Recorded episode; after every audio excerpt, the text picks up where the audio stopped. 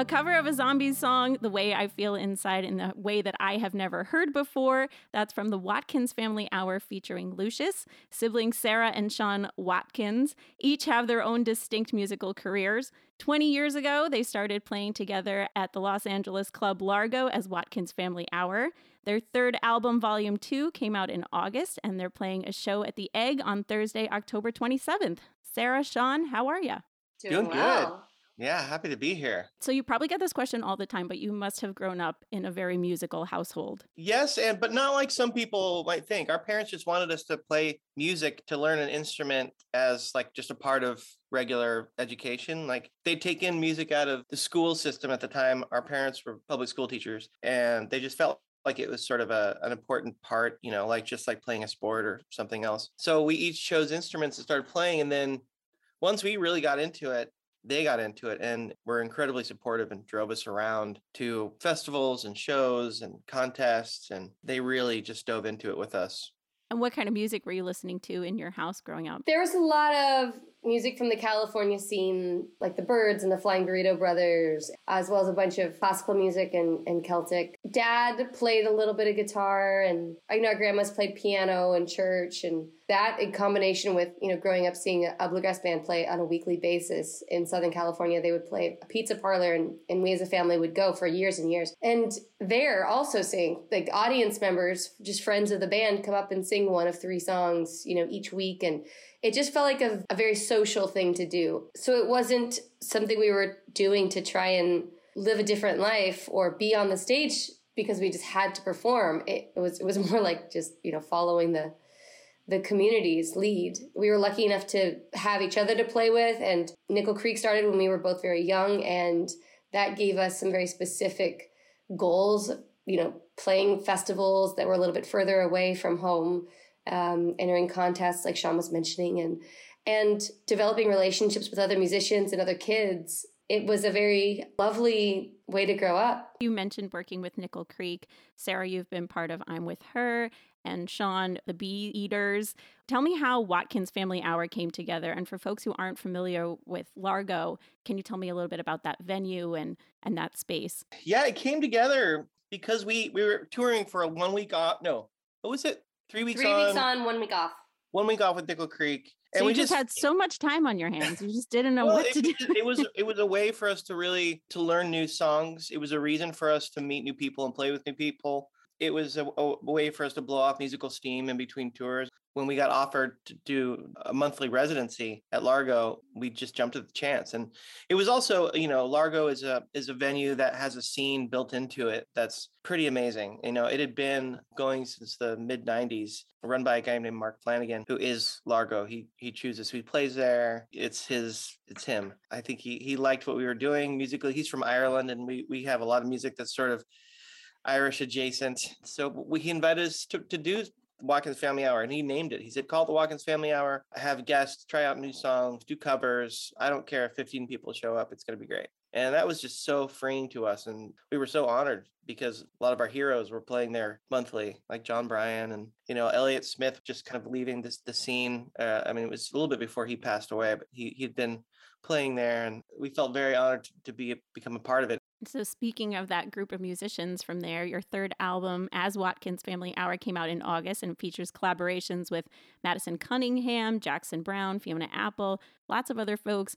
And the songs that you cover on the album are kind of from a wide variety of, of genres and places Ernest Tubb, Dean Martin, The Zombies. How did you choose these tracks for this album? We wanted the songs to reflect somewhat of the, the the span of of material that has been a part of the family hour. Yeah for 20 years. So you know when we first started as sean was saying it was a way to, to blow off steam. And, and a lot of the songs that we played for the first like six months or year would be songs that that we just knew from growing up traditional bluegrass songs or or like linda ronstadt or just stuff that was being played in our house you know?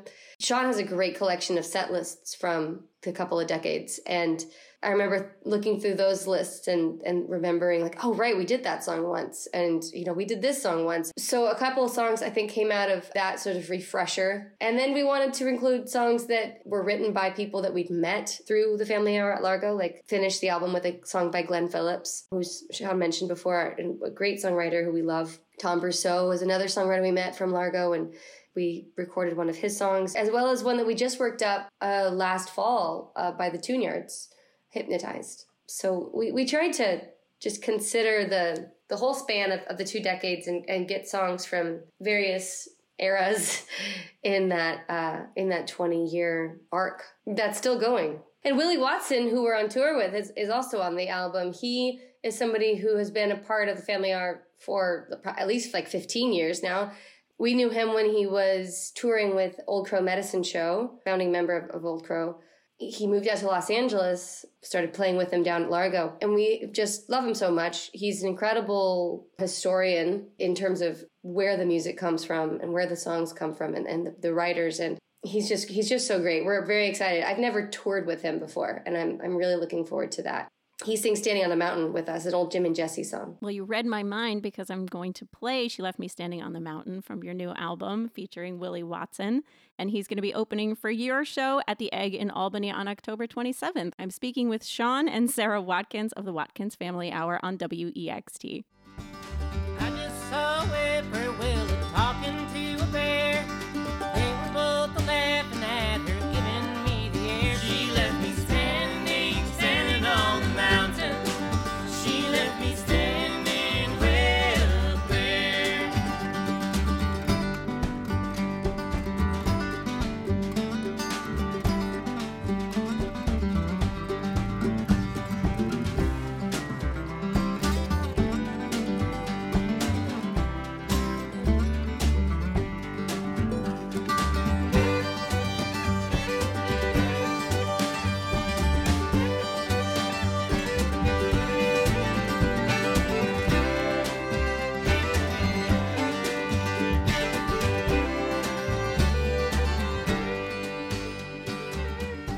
Exit 97.7 and 106.1 WEXT Radio. I'm Casey Morris speaking to Sarah and Sean of the Watkins Family Hour. They're coming to a show at the Egg in Albany on Thursday, October 27th.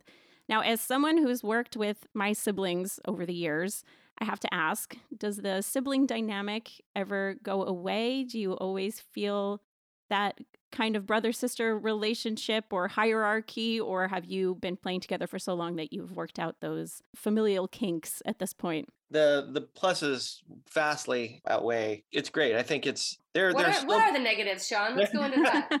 no, I mean, oh, no. like the possible. Yeah, there's there aren't any negatives. It's, it's all. I'm serious. No, it's it's great if it were the only thing that we that we did, yeah, I could see there being, you know, being tension. But because there's not, we're able to really lean into it and, and enjoy being with family. You know, it's it's really great that we can work together because it means we can hang out together. And I mean, it's not uncommon for there to be siblings in bands. There's plenty of siblings in bands, and especially within the folk tradition and bluegrass tradition. But it is a little bit more rare to have uh, siblings who are in more than one band together.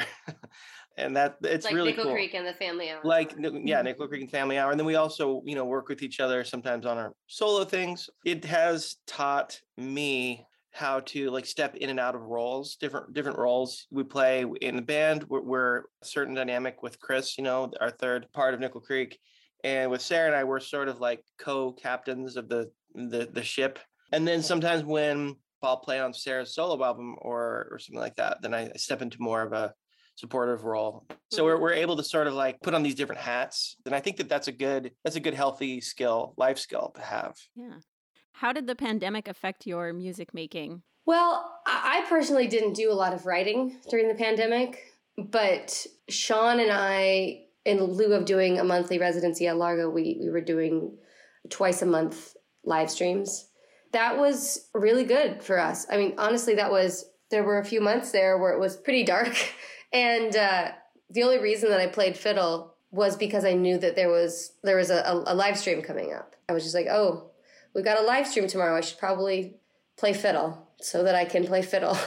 And it was really good for me. It was this like slowed down ritual that was really helpful for me on a personal level. And then also these live streams we were doing outside in Sean's yard and and we would invite our friends, our local friends to come by and it was truly helpful because it was something that uh, that most people felt okay with doing you know being outside spaced out singing into a microphone from 10 feet away. And we got to see our friends and sing with our friends. And it it was really helpful to us and to the guests that that came by. So um, in a lot of ways i think the music making in in the pandemic was was just remembering why we choose this and what what value it actually has to me on an individual level and how it's very important to continue to make an effort to make space for that because it's it's really important to me. People talk about hard time you know there's the hard times element but they also end up talking about the little gleams of light that, that you find and how how you're made to appreciate.